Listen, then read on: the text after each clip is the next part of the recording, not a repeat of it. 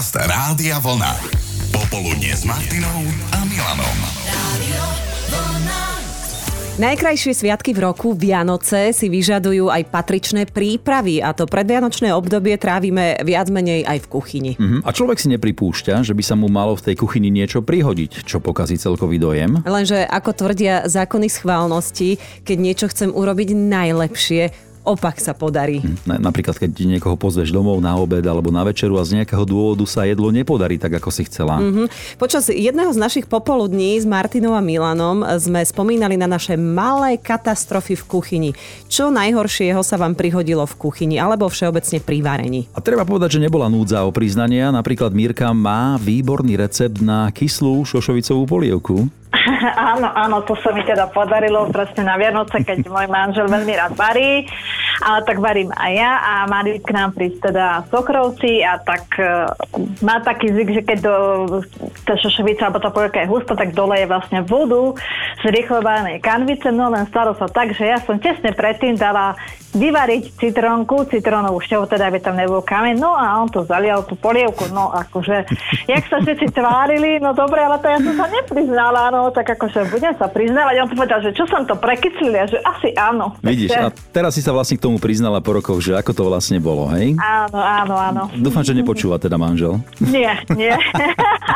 To bola nepozornosť, no a zábudlivosť je ďalším pomocníkom pri našich vylepšených receptoch. Slavka píše, varila som vajíčka na tvrdo, zabudla som na ne, voda vyvrela a výbuch, neporiadok a zápach ešte horší. No, manžel našej posluchačky Moniky, keď prišiel raz domov z práce, mohol sa pýtať takto, Miláčik, čo si piekla? A ona na to? Kuraciu polievku, láska, dáš si?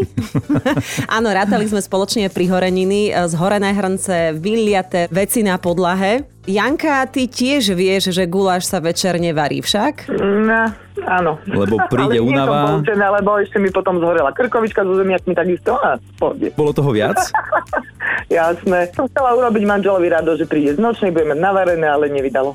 No a pri tom guláši konkrétne to bolo ako? O, to bolo tak, že už len zovrie, vypnem a, a mám kľud, ale zovrela, ja som zaspala, potom sa zobudila fakt asi okolo 4 ráno na to, že nemôžem dýchať. Ale kým manžel došiel domov, už bol navarený druhý guláš. Akože dobre, to je príhoda so šťastným koncom, ale mm, to muselo byť ako zo zlého filmu.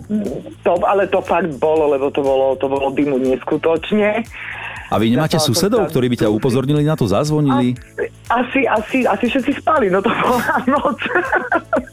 A potom si teda v druhom kole ešte stihla uvariť ďalší guláš, kým manžel teda sa vrátil e, Áno, z nočnej. áno, áno. Tak to je obdivuhodné. A na druhej strane bola si asi dostatočne prebratá. Bola som prebratá, hovorím, že museli sme maľovať všetko, to sa nedalo ani vyvetrať, nič. Aj. Katastrofa. Takže taký ten najviac pamätný guláš zostáva tento v No, rodine. určite, áno.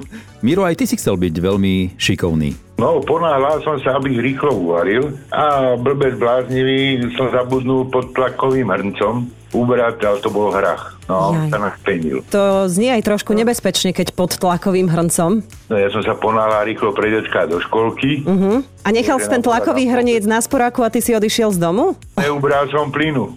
Potom si prišiel domov, ale našťastie, že Nie, žiaden ja výbuch, ešte, keď hej? som odchádzal, tak to buchlo našťastie. Oh, Lebo hneď som sa dal do, do pucu trochu, no ale potom ten šrumec, mm, takže bola sranda. takže bola hrachová bomba, doslova.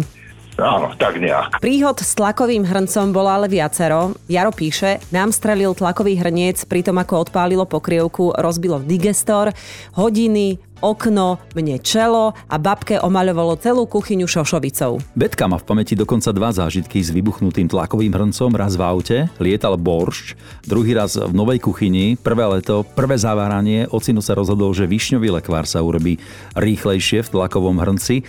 Ako to dopadlo, si vieme asi všetci predstaviť. No to určite, lebo ďalšia kategória by sa mohla volať, že muž v kuchyni, vtedy sa tiež údajne stávajú nemilé náhody. Marian sa takto priznal. Raz v zime som sa vrátil z akcie ukončenia roka. Bol som trošku veselší a dostal som super nápad, že si ešte trošku vylepším predvianočnú atmosféru a urobím si hriate. Tak som zakúril v krbe, na sporáku rozpustil cukor na karamel a dal zovrieť pálenku. Keď vyšli prvé bublinky, zobral som hrniec do rúk, naberačkou som skúšal, či môže byť. Samozrejme, že to bolo horúce, tak som si chlipkal, chlipkal, hrniec položil naspäť na horiaci sporák. No a za pár sekúnd sa mi to chytilo, začalo krásne do modra horieť. E, v rýchlosti som to chcel zahasiť a fúkol som do hrnca, ale to som nemal robiť, lebo myhalnice, obočie a asi aj chlpy v nose. Všetko preč. Všetko preč. Hrniec horel ďalej, on behal v panike s horiacim hrncom po dome, že čo s tým a nakoniec to vylial vraj do vane. Mhm, hriatvo. A čakal, že čo sa bude diať a ako píše, že teraz sa na tom smejem, ale v tej panike som nevedel, ako to uhasiť, pričom stačilo ten hrniec naozaj zakryť tou pokrievkou a bolo vybavené. Samozrejme som dostal náklad, či som sa načisto, hm, mm-hmm. že sme mohli vyhorieť. No tak ale to sa všetko rieši veľmi v rýchlosti tieto veci, čiže tam tie nápady prichádzajú trošku neskôr ako rozum. Katka by mohla robiť školu varenia, polievok, lebo takto spomína. Nasypala som cukor do hovedziej polievky, zapalovač mi padol do polievky a aj futbalová lopta mi pristala v polievke. Mňam. Adrián, ty sa ešte pochváľ. No, ako si spomínal na ten zhorený hrniec, ja už som jeden vyhadzoval.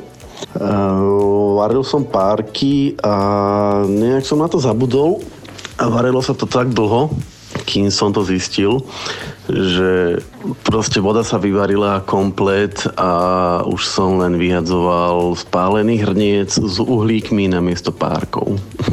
Ale ako sa zvykne hovoriť, kto nič nerobí, nič nepokazí a navyše, aj keď sa to v tom momente môže zdať ako nenapraviteľná katastrofa, Časom budeme na to takto príjemne spomínať s úsmevom. A k tomu sa my dvaja veľmi radi pripojíme aj na budúce v ďalšom popoludní s Martinou a Milanom, ktoré pre vás vysielame každý pracovný deň od 13.